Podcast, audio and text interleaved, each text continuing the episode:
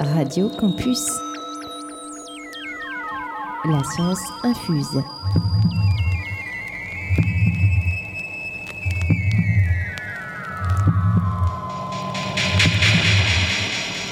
La science infuse en partenariat avec Edifice et l'Université d'Orléans. Yeah, let's go. Bonjour, je m'appelle Fleur Carré et je suis étudiante à l'Institut de chimie organique et analytique à l'Université d'Orléans.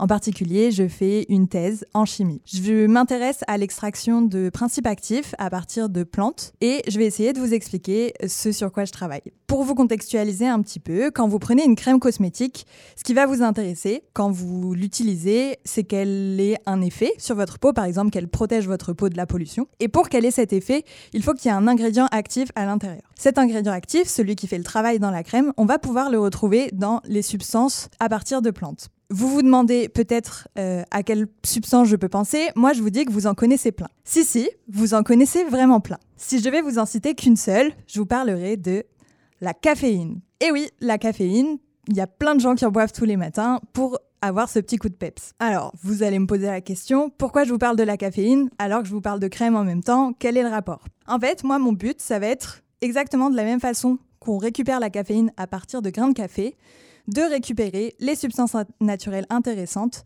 à partir de plantes. Quand on prépare un café, on prépare de l'eau chaude, on utilise les grains de café, on ajoute cette eau chaude au café et on récupère la caféine.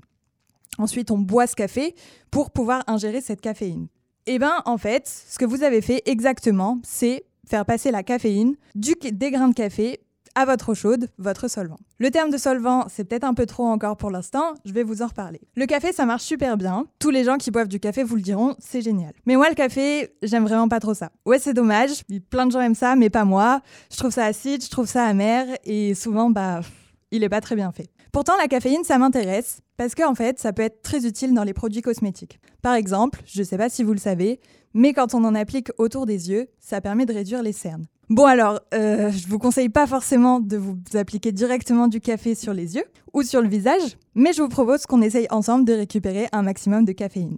Au niveau industriel, la façon dont ça marche, c'est qu'on va utiliser ces plantes, les mettre dans une très grande quantité de liquide, parfois de l'eau, parfois un liquide d'un autre type, ce qu'on appelle le solvant, chauffer et récupérer ces ingrédients actifs. Le problème, c'est que euh, bah, tout d'abord, quand c'est de l'eau, c'est plutôt pas mal, mais on peut quand même avoir une certaine forme de gaspillage quand on utilise beaucoup. Et malheureusement, ce n'est pas toujours de l'eau. Ce que j'appelle solvant, ça va être d'autres liquides qui vont avoir d'autres intérêts, d'autres interactions, d'autres formes de pénétration dans les plantes et récupérer différentes substances, mais qui peuvent être toxiques, qui peuvent être problématiques, notamment à gérer en termes d'environnement. Pour vous donner un exemple, tout simplement l'alcool. Et vous voyez, l'alcool, vous pouvez en consommer un petit peu, mais quand vous en consommez trop, vous finissez aussi par vous intoxiquer. Ben, c'est un peu pareil pour l'extraction d'ingrédients actifs. Les solvants, ça peut être utile, mais ça coûte cher. C'est toxique, ça peut poser, des problèmes de sécurité. Et surtout, moi, ce à quoi je m'intéresse le plus, c'est le coût sur l'environnement. Dans l'idée, moins on utilise de solvants, mieux c'est pour l'environnement et moins cher ça nous coûte à produire. Pour éviter ce genre de gaspillage, j'essaye de m'intéresser à une technologie qui serait plus éco-responsable pour l'extraction. Du coup, une technologie plus efficace. Et plus efficace, pour moi, ça veut dire que je récupère plus d'ingrédients actifs, que je dépense moins de solvants et que je dépense aussi moins d'énergie. Par exemple, en chauffant moins ou pendant moins longtemps. Cette technologie plus responsable pour l'environnement se base sur la chimie en flux continu. Ça sonne bien, non? Ça sonne bien, mais qu'est-ce que c'est? La chimie en flux continu se base sur l'utilisation de petits volumes, mais en continu.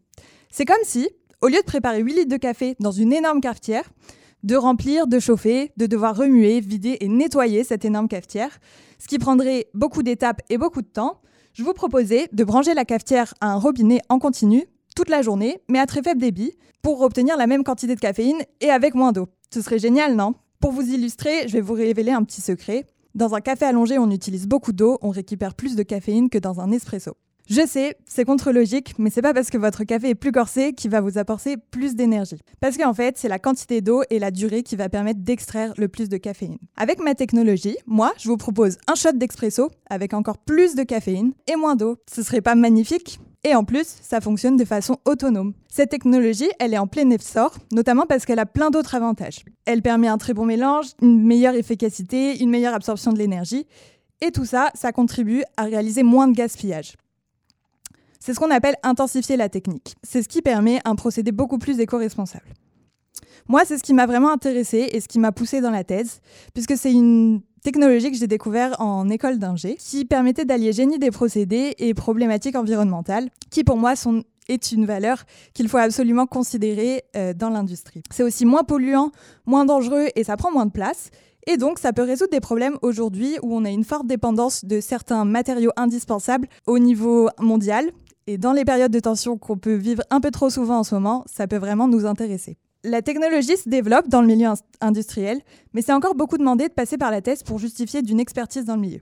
Alors moi, je développe cette technologie sur l'extraction des plantes et j'espère développer une méthode qui puisse s'appliquer à une fleur, une feuille, un fruit, à peu près à toutes les plantes. On pourrait croire que c'est fini. J'ai une super méthode qui est plus éco-responsable et qui me permet d'extraire mes, ingrédients actifs. Et c'est déjà super, mais malheureusement, c'est pas si simple. Parce que en fait, mes ingrédients actifs, ils sont aussi très capricieux. Ils vont être instables, ils vont se décomposer. Parfois, ils vont pas vouloir se pénétrer dans la peau.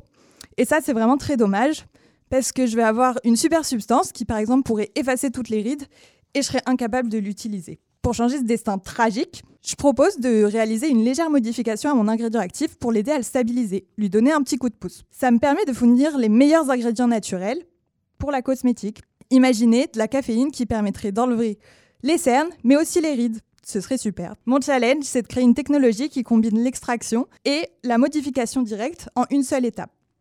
Mon gros avantage avec mon système en flux continu, c'est que je peux brancher mon étape de modification directement à la suite de mon étape d'extraction. Et c'est ainsi qu'en partant d'un arbre répandu, que vous connaissez peut-être qui s'appelle le robinier pseudo-acacia, j'arrive à produire un actif anti-vieillissement pour la peau. Vous imaginez on récupère un bois, on le broie, c'est réalisé par mon partenaire industriel Alban Muller qui me l'envoie sous forme de copeaux. Et à partir de ce, de ce bois, je peux récupérer deux substances. Leur petit nom, c'est la robinétine et la dihydrorobinétine. C'est un peu comme des sœurs, mais qui auraient un caractère différent. J'en ai une qui va être fer fluorescente, tandis que l'autre est un actif anti-vieillissement pour la peau. Le problème, vous comprenez bien, c'est qu'on ne peut pas vraiment les laisser ensemble au risque de finir comme Shrek au petit matin. Moi, en apportant une seule modification à mon bois de robinet, je crée un nouvel, ingrédient actif compatible avec son utilisation en crème, qui serait incolore, et même, j'ai peut-être amélioré sa propriété anti-vieillissement sur la peau. Finalement, je pars du bois de robinet, j'allume mon système, je le laisse travailler en continu et je récupère un ingrédient actif prêt à l'utilisation, prêt à incorporer dans votre crème à la fin de la journée. Du bois à la crème. Dans l'idéal, je trouve le composé magique qui soigne l'eczéma, l'acné, les rides. Voire un tout nouveau composé qui serait tellement puissant qu'il serait un médicament.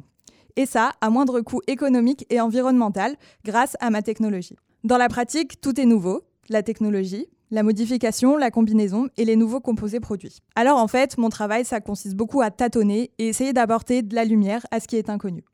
Dans l'idée, je voudrais fournir une preuve de concept qui serait ensuite adaptable par un industriel. Avec ma thèse, ce que j'espère, c'est planter une petite graine pour le futur et faire fleurir de beaux progrès en termes d'environnement. Et pour cela, je remercie Pierre Lafitte et Frédéric Buron, ainsi que la région Centre-Val de Loire pour leurs accompagnements.